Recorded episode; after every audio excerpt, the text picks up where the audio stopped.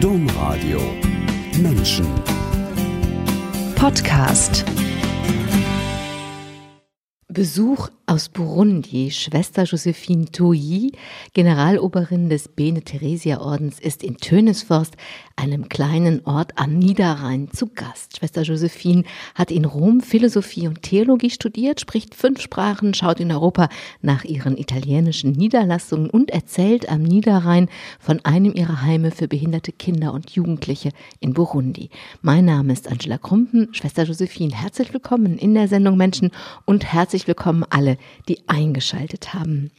Schwester Josephine, Sie sind im Juli zur Generaloberin Ihres Ordens gewählt worden. Als Generaloberin sind Sie für 460 Schwestern in 80 Gemeinschaften in Burundi, in Tansania, in Kamerun, im Tschad, in Afrika, in Europa, in Frankreich und in Italien zuständig.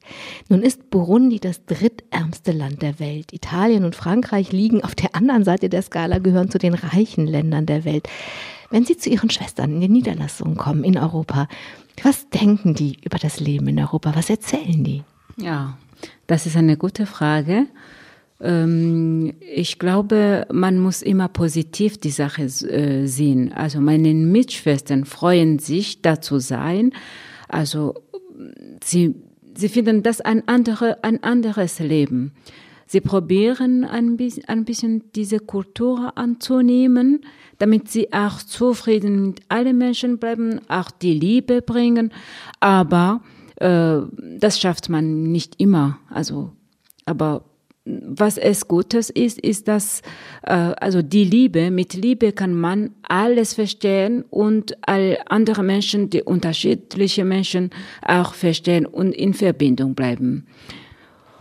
Äh, die andere Seite, die ich äh, zeigen wollte, ist, dass auch sie müssen auch lernen. Sie lernen von anderen Menschen äh, die Sache, die sie auch nicht gut verstehen oder nicht können. Das ist eine gute Erfahrung, sage ich erst. Welche Aufgaben haben Ihre, Ihre Schwestern denn, wenn Sie die jetzt gerade in Italien besucht haben oder die Schwestern nach Rom gekommen sind, wo Sie sich als Generaloberin vorgestellt haben? Welche Aufgaben haben die Schwestern in Europa? Also äh, äh normalerweise die Schwestern kommen nach Europa für äh, zwei Gründe. Erste, weil sie eingeladen sind für eine Mission oder eine Evangelisation, sage ich, sag ich erst, in verschiedenen Richtungen, manchmal mit Katechese, manchmal mit äh, als Krankenschwestern zur Hilfe in Kranken, Krankenheim, also Altenheim, aber manchmal auch zum Studium. Also es gibt viele Gründe, wofür die Schwestern nach Europa kommen. Sie selber haben in Rom studiert, das erzählen wir im Einzelnen später, aber ich will damit sagen, Sie sind schon lange vertraut mit dem Leben in Europa.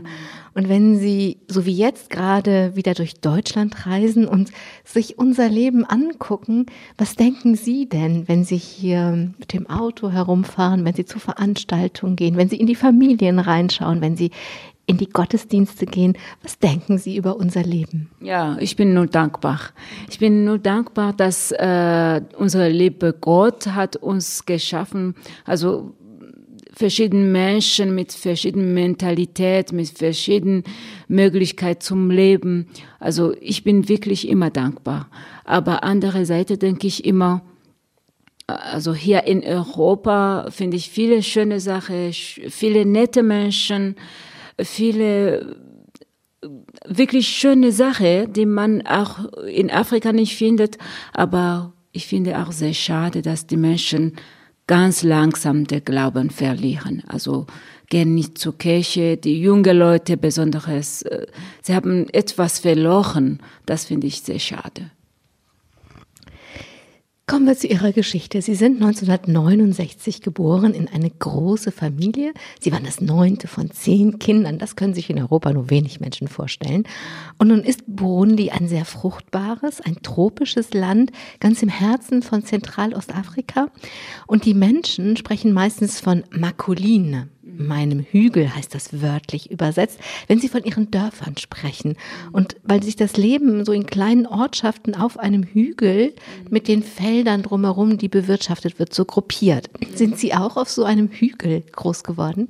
Ja, ja, ja. Ich bin in einem Dorf geboren, wo alles Grünes ist wo die Menschen sich freuen, wo die Kinder äh, also spielen, lachen, wo die Familie wirklich in starke Verbindung sind. Und da war, also das Panorama war ganz wunderbar. Wir konnten in der Hügel steigen, also einsteigen und angucken im Tal und der Fluss und Bäume, also alle schöne Sachen. Es gab wirklich viele Sachen zu gucken. Burundi, das habe ich gerade schon gesagt, ist ein ganz fruchtbares Land. Es gibt ja. viel Grün, es gibt ja. rote Wege, es ist ein, ein farbenfrohes, fruchtbares Land. Mhm. Ja, ja, ja. Burundi ist ein grüner Land, wo man findet zum Beispiel viele äh, Bananenplantage, viele Bäume, viele Avocadobäume, viele Orangen. Also fast alles wächst, wächst in Burundi, auch Gemüse. Also das ist wirklich ein ganz, ganz schönes Land, finde ich. Wenn ich jetzt mit Ihnen einen kleinen Film drehen würde und wir würden Ihre Kindheit in diesen Film spiegeln, nachstellen. Was müsste darin vorkommen? Sie haben schon gesagt, es gab, wir konnten, wir hatten eine Aussicht, also ein bisschen was kann ich mir schon vorstellen. Aber wie war dieses Leben? Wie war das Haus? Wie haben Sie gelebt? Wie war Ihre Familie? Was haben Sie gearbeitet? Was hatten Sie zu essen? Also wie kann man sich dieses, wenn man jetzt so einen Film drehen würde, wie könnte man sich Ihre Kindheit vorstellen? So, ja, oh, das ist eine gute Frage. Also wo ich geboren bin, war keine Schwierigkeit. Also mein, mein Vater war Krankenpfleger, meine Mutter hat im Land gearbeitet, also im Feld gearbeitet. Wir haben auch geholfen, wir waren viele Kinder. Äh, es gab keine Schwierigkeit in der Zeit, wo man sagt, es gibt Kinderarbeit oder sowas. Alle Kinder haben die Eltern äh, geholfen. Wir haben im Feld gearbeitet. Wir haben morgens früher zur Messe erst gegangen, dann nach der Schule. Nach der Schule sind wir nach Hause und haben wir gearbeitet, also gekocht, das Holz geholt und alles, was es gab. Es gab das Wasser von, vom Tal abgeholt. Also das war schön. Und danach haben wir gespielt, also unter uns, aber abends äh, haben wir immer die Freude, äh, alle zusammen mit den Eltern was zu erzählen, Geschichte oder äh, was ist passiert am Tag. Das war ganz, ganz schön, ganz einfach so. Wenn man sich die Geschichte Burundis anguckt, dann ist es ja eine Geschichte, die von sehr viel Gewalt geprägt ist. Und als ich vor zwei Jahren selber in Burundi war, um für ein Buchprojekt zu recherchieren, haben mir viele Menschen von ihrem Leid in den Kriegen von 1972 und 1993 und den vielen davor und danach erzählt. 1972 waren sie gerade mal ein ganz kleines Kind. So kleine Kinder um die drei Jahre haben meistens noch keine eigenen Erinnerungen. Aber von dem, was ihnen erzählt worden ist, sagen sie, da wo sie groß geworden sind, haben die Kriege keine Wunden geschlagen. Ja, das, das habe ich immer gehört, dass äh, der Krieg in es war 1972 gab dass einige auch von meiner Familie gestorben sind, aber ich selber habe gar nicht das erlebt. Und ähm, aber ich habe auch manchmal die Leute gesehen, die auch allein sind, zum Beispiel Frauen ohne Männer. Und ich habe immer gehört, dass die Männer wären im Krieg ermordet worden. Aber so lange habe ich nicht erlebt. Mhm. Ihre Eltern konnten Ihnen eine Schulbildung bezahlen? Mhm. Und Sie waren eine gute Schülerin. Was war das Lieblingsfach in der Schule? Was hat am meisten Spaß gemacht? Ah, andere Kinder zu treffen. Das war toll. Und immer mitspielen.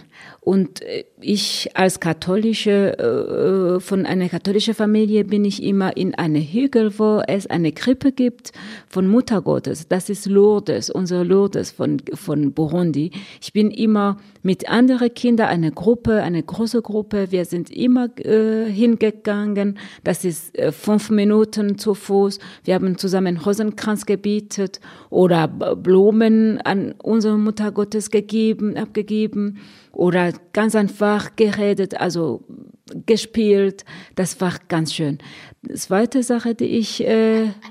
War das einfach aus eigenem Antrieb? So wie Kinder spielen, so sind sie Rosenkranz beten gegangen. Niemand hat sie geschickt und hat gesagt, jetzt geht da mal ein Rosenkranz nein, beten. Nein, nein, das war frei. Das war frei. In Freizeit haben wir immer oder gespielt oder äh, bei Muttergottes gegangen. Das war wie eine, also eine Hobby, eine Freude für uns. Weil unsere Eltern haben uns immer erzählt, dass das ist ein Ort, wo man bekommt Gnade. Dann sind wir gerne hingegangen, alleine, ohne Eltern, ohne Lehrer. Und wir haben dort gebietet oder gespielt oder ein bisschen erzählt. Und dann sind wir wieder in der Schule und haben wir zusammen, also ich finde wirklich in, im Frühjahr war alles so schön, dass alles unkompliziert war. Und aber, also die Lehrer, also die, äh, zum Beispiel bei mir äh, Französisch und, und, Mathematik zu lernen, das war eine große Freude. Französisch und Mathematik. Ja, Das heißt, Sie haben gerne gedacht, bei Mathematik muss man ja eigentlich denken. Das ist ein ja, bisschen wie Philosophie. Habe ich, auch. Aber wenn ich etwas äh, gelernt habe und ich wieder zu Hause das wiederholen konnte und gut zählen konnte, zahlen konnte und so, das war schön. Das fand ich super.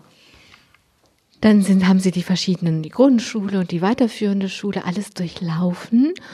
Und schon bevor die Schule zu Ende war, wussten Sie, ich will Ordensfrau werden. Mhm. Wann wussten Sie das? Mm, das kommt langsam, das kommt langsam.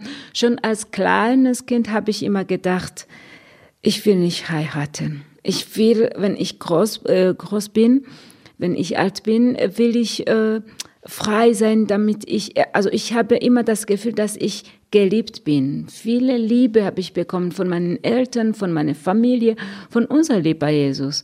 Ich habe immer das Gefühl, dass ganz, ganz tief geliebt bin. Dann habe ich gedacht, ich muss weiter an andere Menschen was geben, damit ich weitergeben kann und überall in der Welt gehen kann, muss ich frei, frei sein, weil die Frauen sind nicht so frei. Sie haben Kinder, sie haben Männer, die immer alles in Ordnung bringen sollen. Dann habe ich gedacht, nein, ich bleibe frei und will ich das Evangelium erkundigen. Aber ich wusste nicht wo und wann und wie. Das ist ganz langsam gekommen. Wie haben Sie denn herausgefunden, dass es die Schwestern von Bene Theresia sein sollten? Oh, das ist eine schöne Geschichte auch. Als ich in der Schule war, also ich wusste nicht, das war immer mein Wunsch, dass ich einmal eine Schwester, Ordensschwester wurde. Dann einmal war ich in der Schule, das war, äh, äh, ich war 13 Jahre alt, nee, 14 Jahre alt. Ich, ich war in der Realschule dann habe ich immer gebetet, habe ich ge gedacht, wie und wo. Aber einmal ist jemand, ein Muslim, ein Mann, Muslim, ein Lehrer, hat mir ein Buch gegeben, also als Geschenk, ganz einfach so, weil ich war, ich habe viel gelesen und sie wussten, dass ich lese gerne. Er hat mir ein ganz altes Buch gegeben und ich habe das Buch geöffnet. Dann war das Leben von die heilige Teresa von Lisieux und was sie gemacht hat und wie sie sagt, äh, in unserer katholische Kirche will ich die Liebe sein. Ich will die Liebe sein, weil ich bin geliebt und will ich auch die Liebe in die Kirche sein. Und in, sie sagt weiter, meine Berufung ist nur die Liebe wenn ich die, wenn ich liebe, andere Menschen äh, die Liebe bringe, also gebe, dann bin ich wirklich froh. Ich bin mit Jesus und mit anderen Menschen verbunden. Dann habe ich verstanden, ah, das muss mein Weg sein. Das, das, das ist, was ich auch in mein Herz habe. Dann habe ich gefragt, wo ich das äh, leben, also erfangen kann. Äh, ich habe äh, weitergelesen und gefragt, dann habe ich gewusst, dass die Schwestern Bene Theresia hat, haben genauso diese Berufung. Dann war es fertig und klar. Ja, wenn ich das richtig verstanden habe, gehören die zum großen, zur großen Familie der Karmeliter mhm. und beziehen sich ja selber auf Theresia von Lisieux, die Bene Theresia Schwestern.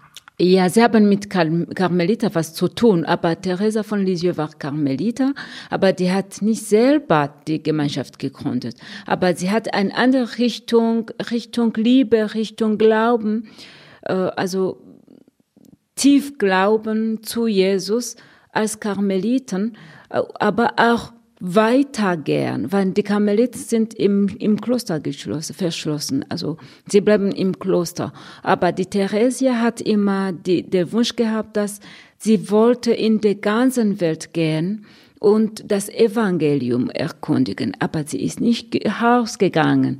Aber als wir das gehört haben, also unser Gründer, als er das gelesen, gelesen hat, hat gesagt, also diese Theresia kann ein Patronin sein für eine Gemeinschaft, die das Evangelium erkundigt.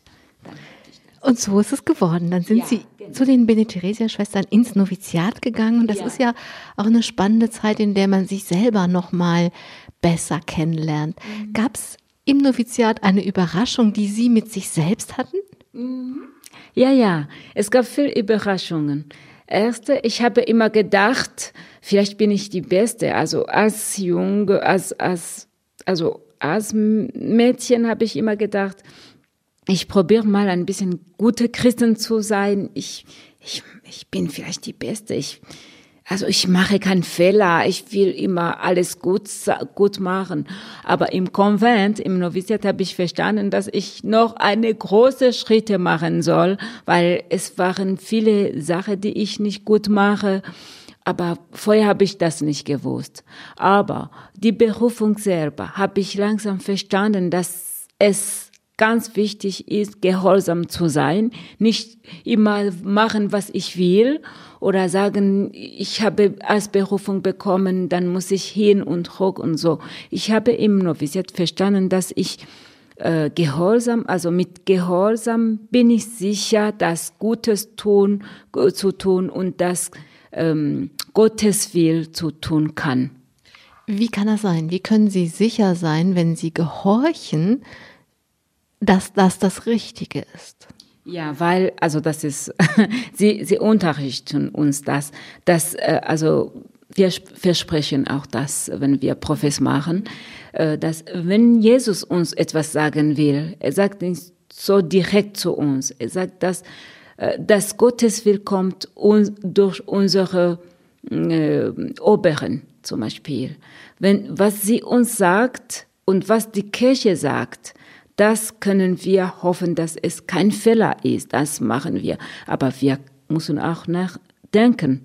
Also ein bisschen denken. Und wenn es in die Richtung Evangelium geht, in die Richtung äh, äh, Kirche geht, in, zu der gut, gut für die Menschen tut, dann sind wir sicher, dass es Gottes Will ist. Also Sie überprüfen das nochmal, weil die Oberen sind hier auch nur Menschen. Genau, genau. Sie sind Menschen, aber wir haben auch ein Recht, ein, also eine, ein Buch, wo wir äh, wo alles aufgeschrieben ist, wo man findet, was er machen soll. Das ist klar geschrieben. Sie sagen das äh, dann, wann was es geschrieben ist.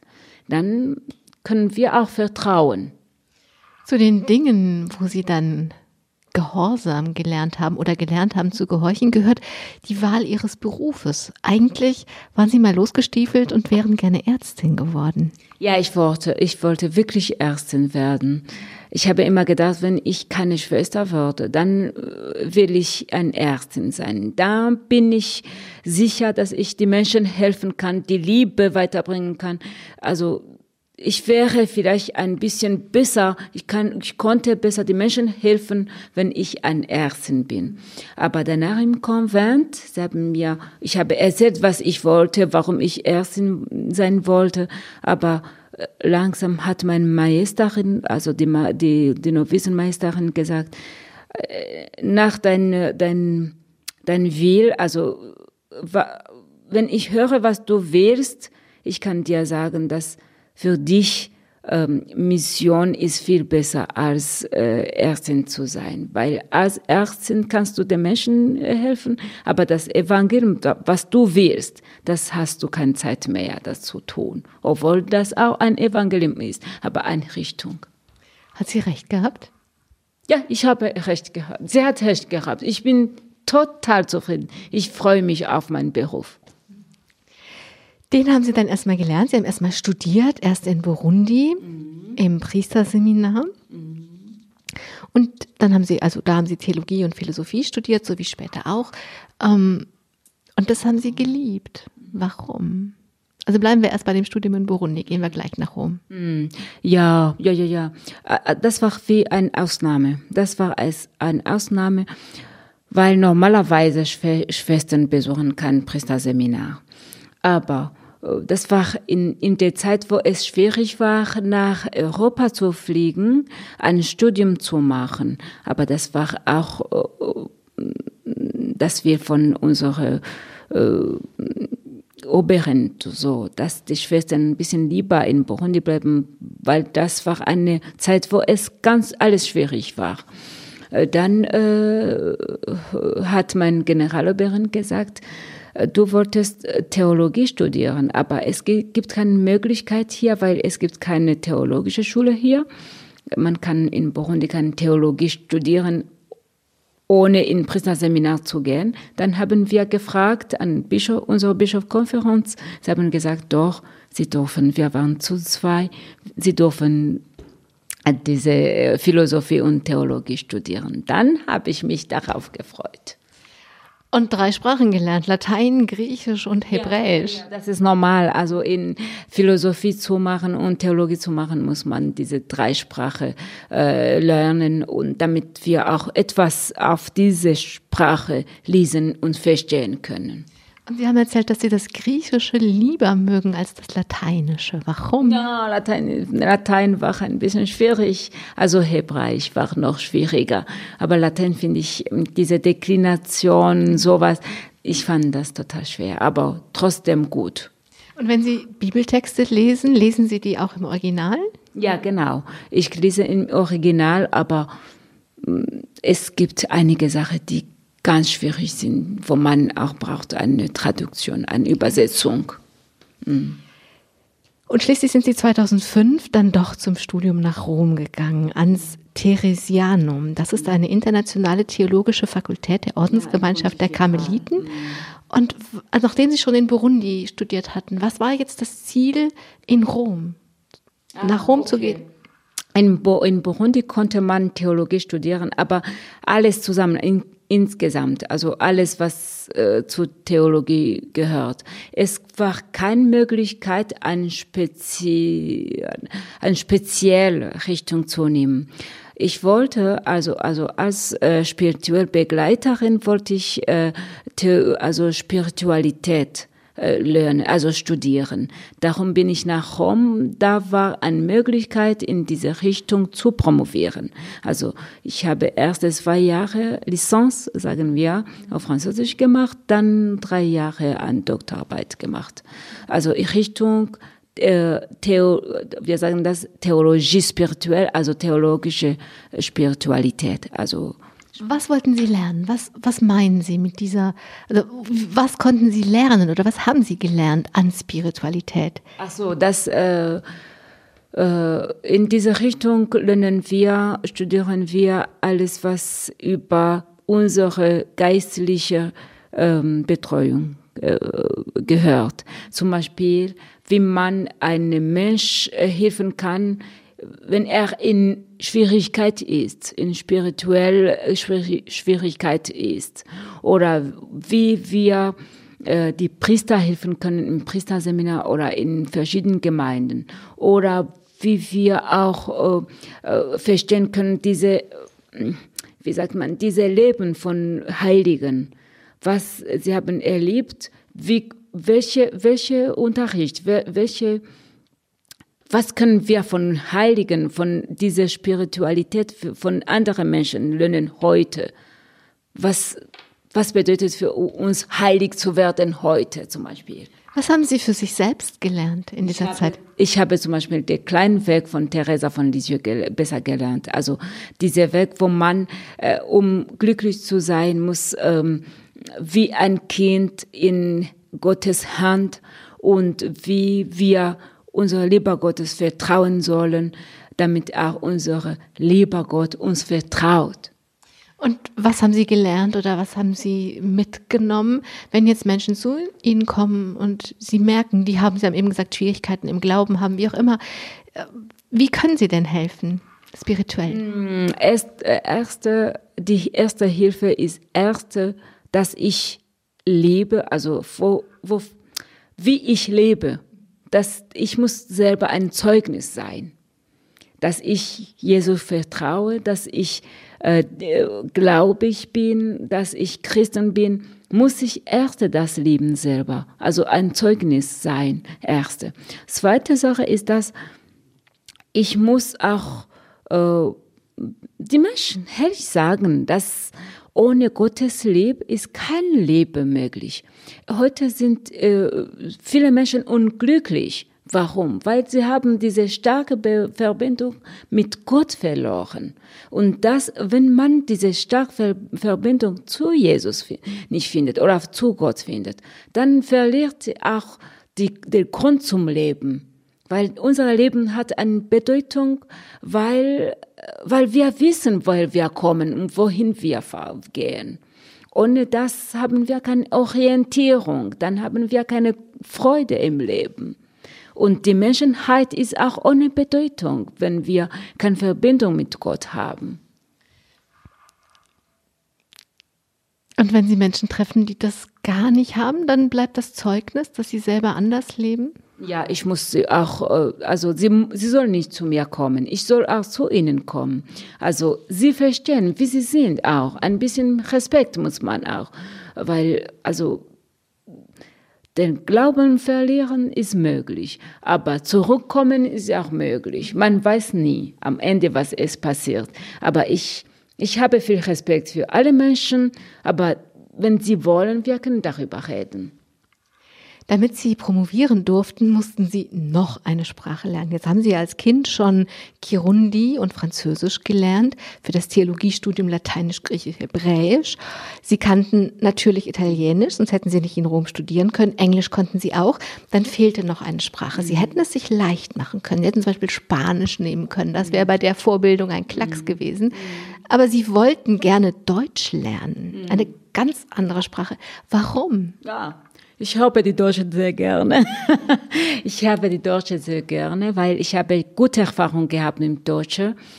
Erst, äh, weil ich als Kind schon habe ich immer gehört, dass alles, was die Deutsche in Burundi gemacht haben, sind schöne Sachen. Also über Deutschland haben wir eine gute Erinnerung. Und das ist klar, das ist wirklich so. Und alles, was sie haben gemacht, sind haltbar, also schöne Sachen so.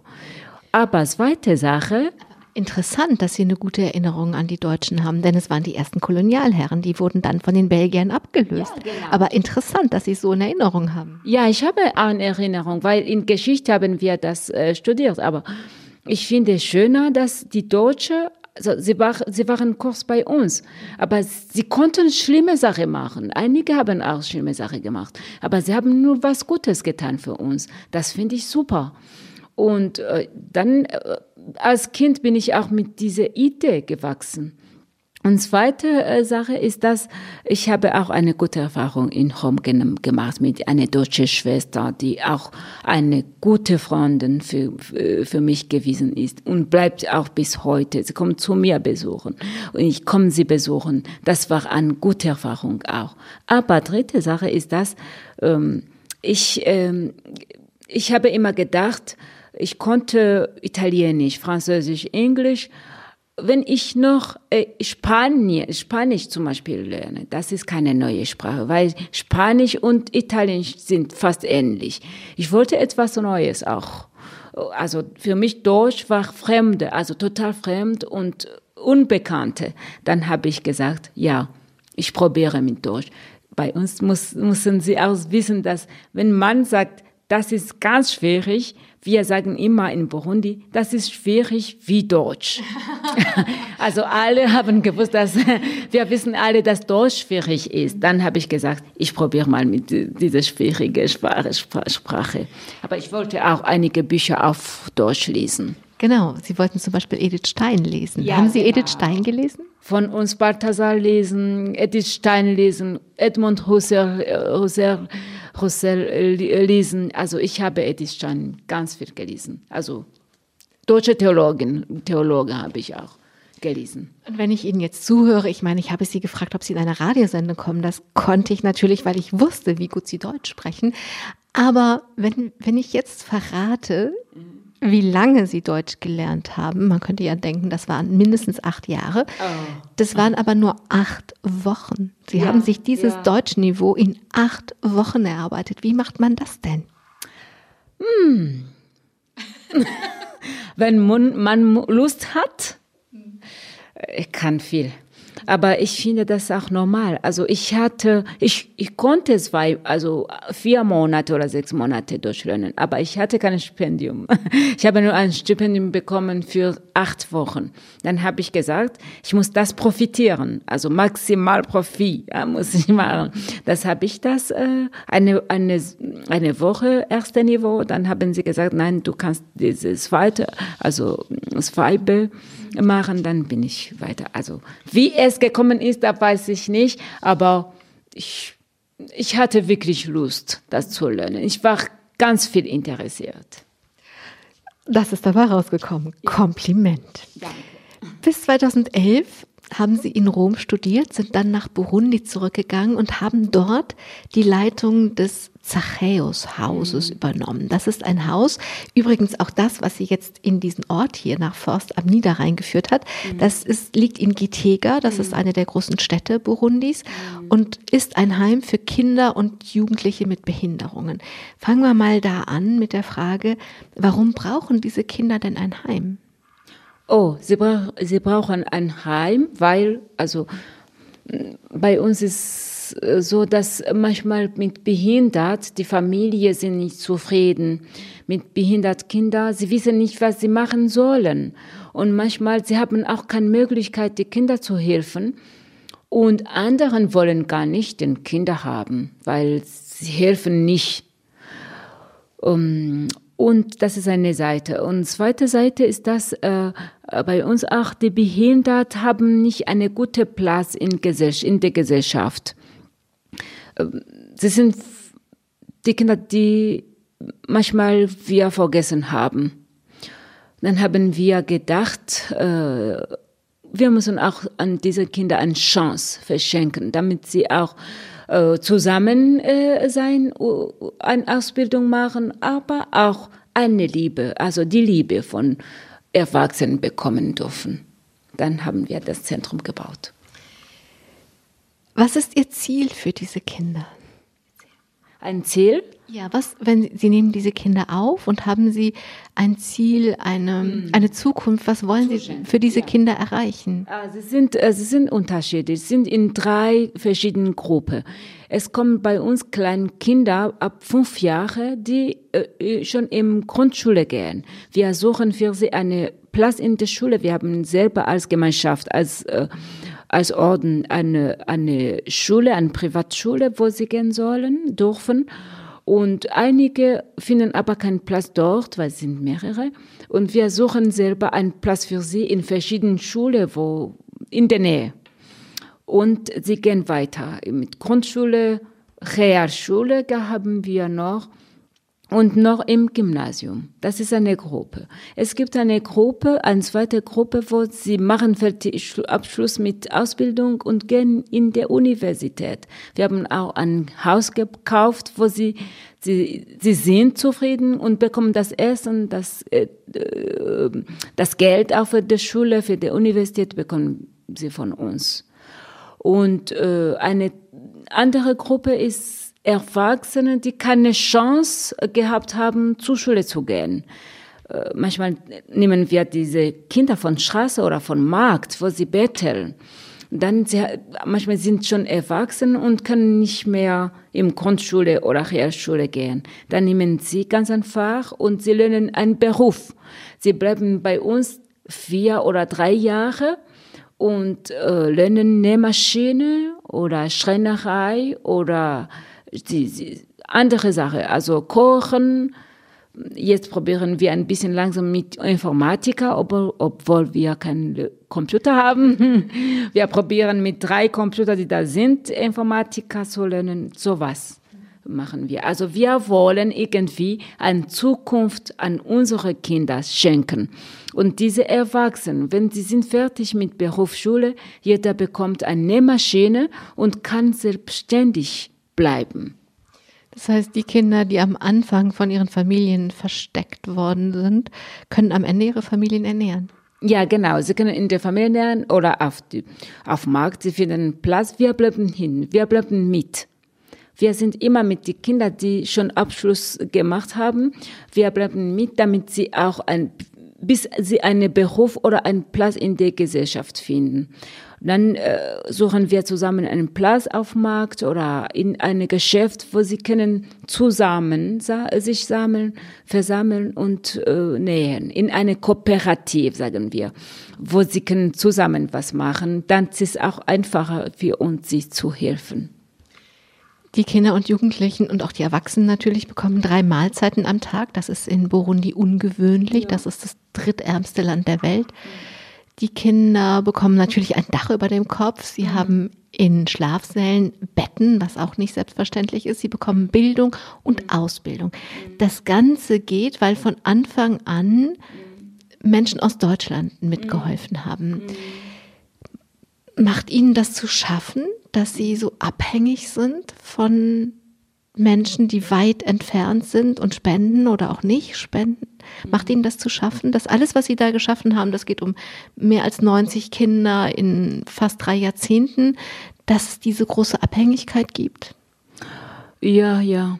Ja, das ist ein bisschen, ein bisschen schwer. Burundi lebt von, von Handarbeit, von Handarbeit. Wir arbeiten wirklich hart sehr hart, ganz viel im auf dem Feld, ne? Auf dem Feld, auf dem Feld. Wir probieren immer mit Kühe, mit äh, alles, was es gibt, probieren wir aus. Dann äh, bekommen wir das Essen für Kinder, für uns selber, für Arbeiter. Es gibt auch einige arme Menschen, die zu uns kommen, das Essen zu holen, also zu suchen. Und wir helfen auch äh, viele Menschen dabei, erweisen Kinder auch, arme Familie, die kein Essen haben, kommen uns helfen und bekommen was zu essen. Und das ist manchmal schwierig, weil wenn das Klima nicht ganz freundlich gewesen ist, dann ernten wir gar nicht, dann haben wir auch Hunger. Aber bis heute haben wir, Gott sei Dank, eine Hilfe von Deutschland bekommen, äh, also einige nette Menschen haben wir bis heute uns geholfen.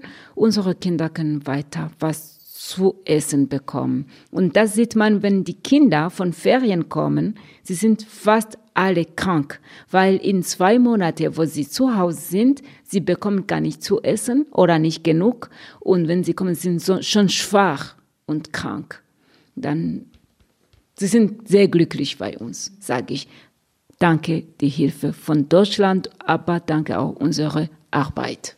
Und in Deutschland finden Sie Menschen, die Ihnen zuhören und die ähm, sich das zu ihrer eigenen Sache machen, dass die, dass die Kinder was zu essen haben, Bildung bekommen und Ausbildung mm. bekommen? Mm, ja, ja.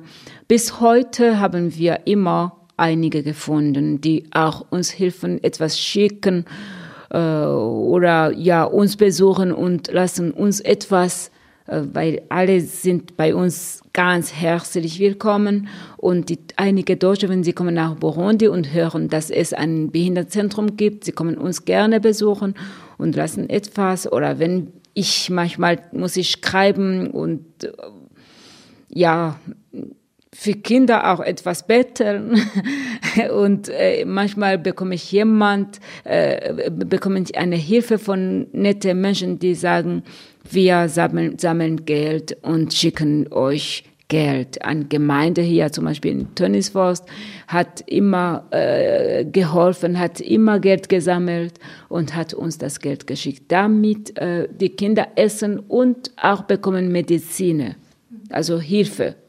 Das heißt, Ihnen ist diese Abhängigkeit bewusst, aber Sie haben das Vertrauen, dass es bis jetzt ging und dass es weitergeht? Ja, ja, ja, ich vertraue. ich hoffe, dass es weitergeht und dass unsere Kinder immer was bekommen. Ich, ich habe eine große Hoffnung. Mhm. Kommen wir nochmal zurück mhm. zu Ihnen. Mhm. Meine Gäste bringen ja immer einen Gegenstand mit. Jetzt wussten Sie das in Burundi natürlich noch nicht, dann hätten Sie vielleicht was ganz anderes mitgebracht. Oder ich frage mal, wenn ich Sie in Burundi besucht hätte, hm. welchen Gegenstand hätten Sie mitgebracht? Was Geschenk, also was? Ein Gegenstand in die Sendung. Meine Gäste bringen ja immer einen Gegenstand mit ja. und erzählen nochmal über ah. den Gegenstand von ah, sich. Okay. Jetzt wussten Sie das ja nicht. Wenn ich jetzt in Burundi gekommen wäre, hm. hypothetisch, ja. was hätten Sie in Burundi ausgesucht? Ja, ein Bibel. ein Bibel und auch vielleicht ein kleines Geschenk. Oh. Ja. Jetzt haben Sie Ihr Stundenprière, Prière de temps présent, also ein Stundengebet mitgebracht. Mhm. Warum? Warum haben Sie das? Warum in, warum in Burundi die Bibel oder warum hier das Stundengebet? Ja, ja, also ich konnte auch eine Bibel haben. Das ist das Gotteswort auch. Darum habe ich das ge ge ge genommen. Das bedeutet für mich, äh, also als Ordensschwester bin ich immer äh, sicher, dass ich allein nicht schaffe. Also ich kann gar nicht allein tun. Ich ich brauche Gottes Hilfe. Und das Gotteswort zeigt mir immer, was es Gutes ist, was ich machen darf und was ich für andere Menschen nicht machen darf. Dann habe ich immer dabei das Gotteswort, damit ich immer weiß, was ich sagen oder machen soll. Aber ich bin auch sicher, dass mit Gottes Hilfe schaffe ich, was ich, ich als Mensch nicht schaffen kann. Zum Beispiel, ich brauche Gottes Kraft, ich, geistlich Kraft. Ich brauche die Gesundheit. Ich brauche auch diese Hilfe, also Materialhilfe, diese Tatenhilfe. Das bitte ich äh, um Jesus. Aber das steht da ja nicht drin. Ich meine, Sie haben jetzt ein hübsches Buch mitgebracht mit so einem nee, nee, nee, grau-rosa oh, Verschnitt außen dran. Ah, unser aber tägliche Trost gibt uns heute. Ja, also das, das Buch, ja. das ist für Gebet. Das, ich bin drei am Tag am, im Gebet mit Jesus verbunden und bitte ich um alles, was ich brauche, weil alles, was ich meine Kinder brauchen. Und das ist dran. Okay, weil was ich, worauf ich raus wollte, ist, Sie müssen jetzt ja trotzdem Sie müssen ja Ihre eigenen Entscheidungen treffen. Sie müssen, also es steht da nicht drin, das ist ja keine Gebrauchsanweisung ah, für das Leben genau. von Schwester Josephine. Ne? Nein, ne? nein. ja, ja, das stimmt. Aber, aber als Schwester Josephine kann ich nicht Personalsache machen. Ich mache alles als Ordensschwester, als Mensch, als Mensch. Und als Mensch brauche ich sicher sein, dass ich, was ich mache, äh, stimmt. Aber ich habe auch meinen Kopf. Ich überlege, was ich mache, oh, aber ich muss immer, bevor ich reagiere oder bevor ich etwas mache, äh, frage ich mich, ist, ist das gut für die Leute? Was hätte Jesus getan, wenn Jesus hier wäre? Was hätte er getan? Hätte er so geantwortet? Hätte er diese Entscheidung gemacht? Hätte er diese Hilfe gebracht oder hätte er gesagt, nein, gearbeitet? Hätte er das äh, erzählt oder hätte er gesagt, nein, das tut weh an den Menschen, das machst du nicht? Hätte er das und also diese Entscheidung muss ich machen selber als Erwachsene, aber ich muss auch mich immer fragen, was hätte Jesus gemacht, wenn er hier auf Erde wieder wäre? Kommen wir zum Schluss der Sendung. Sie haben am Anfang schon gesagt, wenn ich hier bin, dann sehe ich, dass der Glauben verloren geht und das haben Sie bedauert. Wenn jetzt ein Bischof käme und würde sagen, Schwester Josephine, machen Sie hier eine, helfen Sie mir hier am Niederrhein oder in einer deutschen Stadt. Was würden Sie denn tun? Also wie Theresa, Theresa sagt, äh, in, in der Kirche meiner Mutter will ich die Liebe sein. Also wo ich bin, will ich die Liebe sein. Also mit Liebe kann man entscheiden. Was ich tun soll, das weiß ich wirklich nicht hier in Europa. Aber ich bin sicher, mit der Liebe findet man irgendwie einen Ausgang. Also vielleicht muss ich die Menschen treffen, zu Hause besuchen. Es gibt hier viele Menschen, die allein sind, ein, einsam sind, dement sind und bekommen keine Hilfe, keine Besuch, kein, also das hätte ich gerne gemacht. Oder im Krankenhaus, wo die Menschen auch brauchen das Gotteswort, das Eucharistie, das, also ein Besuch, ganz einfach ein, ein Besuch, ein freundlicher Besuch. Das hätte ich auch gerne gemacht oder vielleicht in die Gemeinde. Wo es kein Priester mehr gibt, hätte ich auch das Gotteswort erkundigen. Also Gottesdienst gefeiert. Ganz einfach mit den Menschen, die Zeit und Lust haben. Wenn Sie auf das Blicken, auf die Zeit blicken, die noch kommen soll, was wünschen Sie sich? Ähm, Was soll passieren? Äh, wo? In Ihrem Leben, in Burundi, mit Ihren Kindern, überhaupt. Also was wünschen Sie sich für die Zeit, die noch kommt? Ach so, dass äh, alle Menschen sich führen wie Geschwister. Also ein Herz, eine Liebe, eine, also ein ganz einfaches Leben haben. Schwester Josephine, was für ein Schlusswort, dass alle Menschen sich fühlen wie Geschwister. Ja, genau. Genau, genau. Ich wünsche mir, dass die ganze Welt, über die ganze Welt, alle Menschen, die Geschwister fühlen, sich fühlen und auch sich helfen als Geschwister. Ich wünsche Ihnen, dass Sie das erleben, dass Sie Brüder und Schwester finden, wo immer Sie hinkommen. Ich wünsche uns, dass wir das erleben, dass wir dazu beitragen, dass wir uns verhalten wie Brüder und Schwestern. Danke für die Zeit, Schwester Josephine, und alles Gute für Ihre Arbeit und für Ihr Land. Danke allen, die zugehört haben. Am Mikrofon war Angela Krumpen. Machen Sie es gut. Domradio Podcast. Mehr unter domradio.de slash podcast.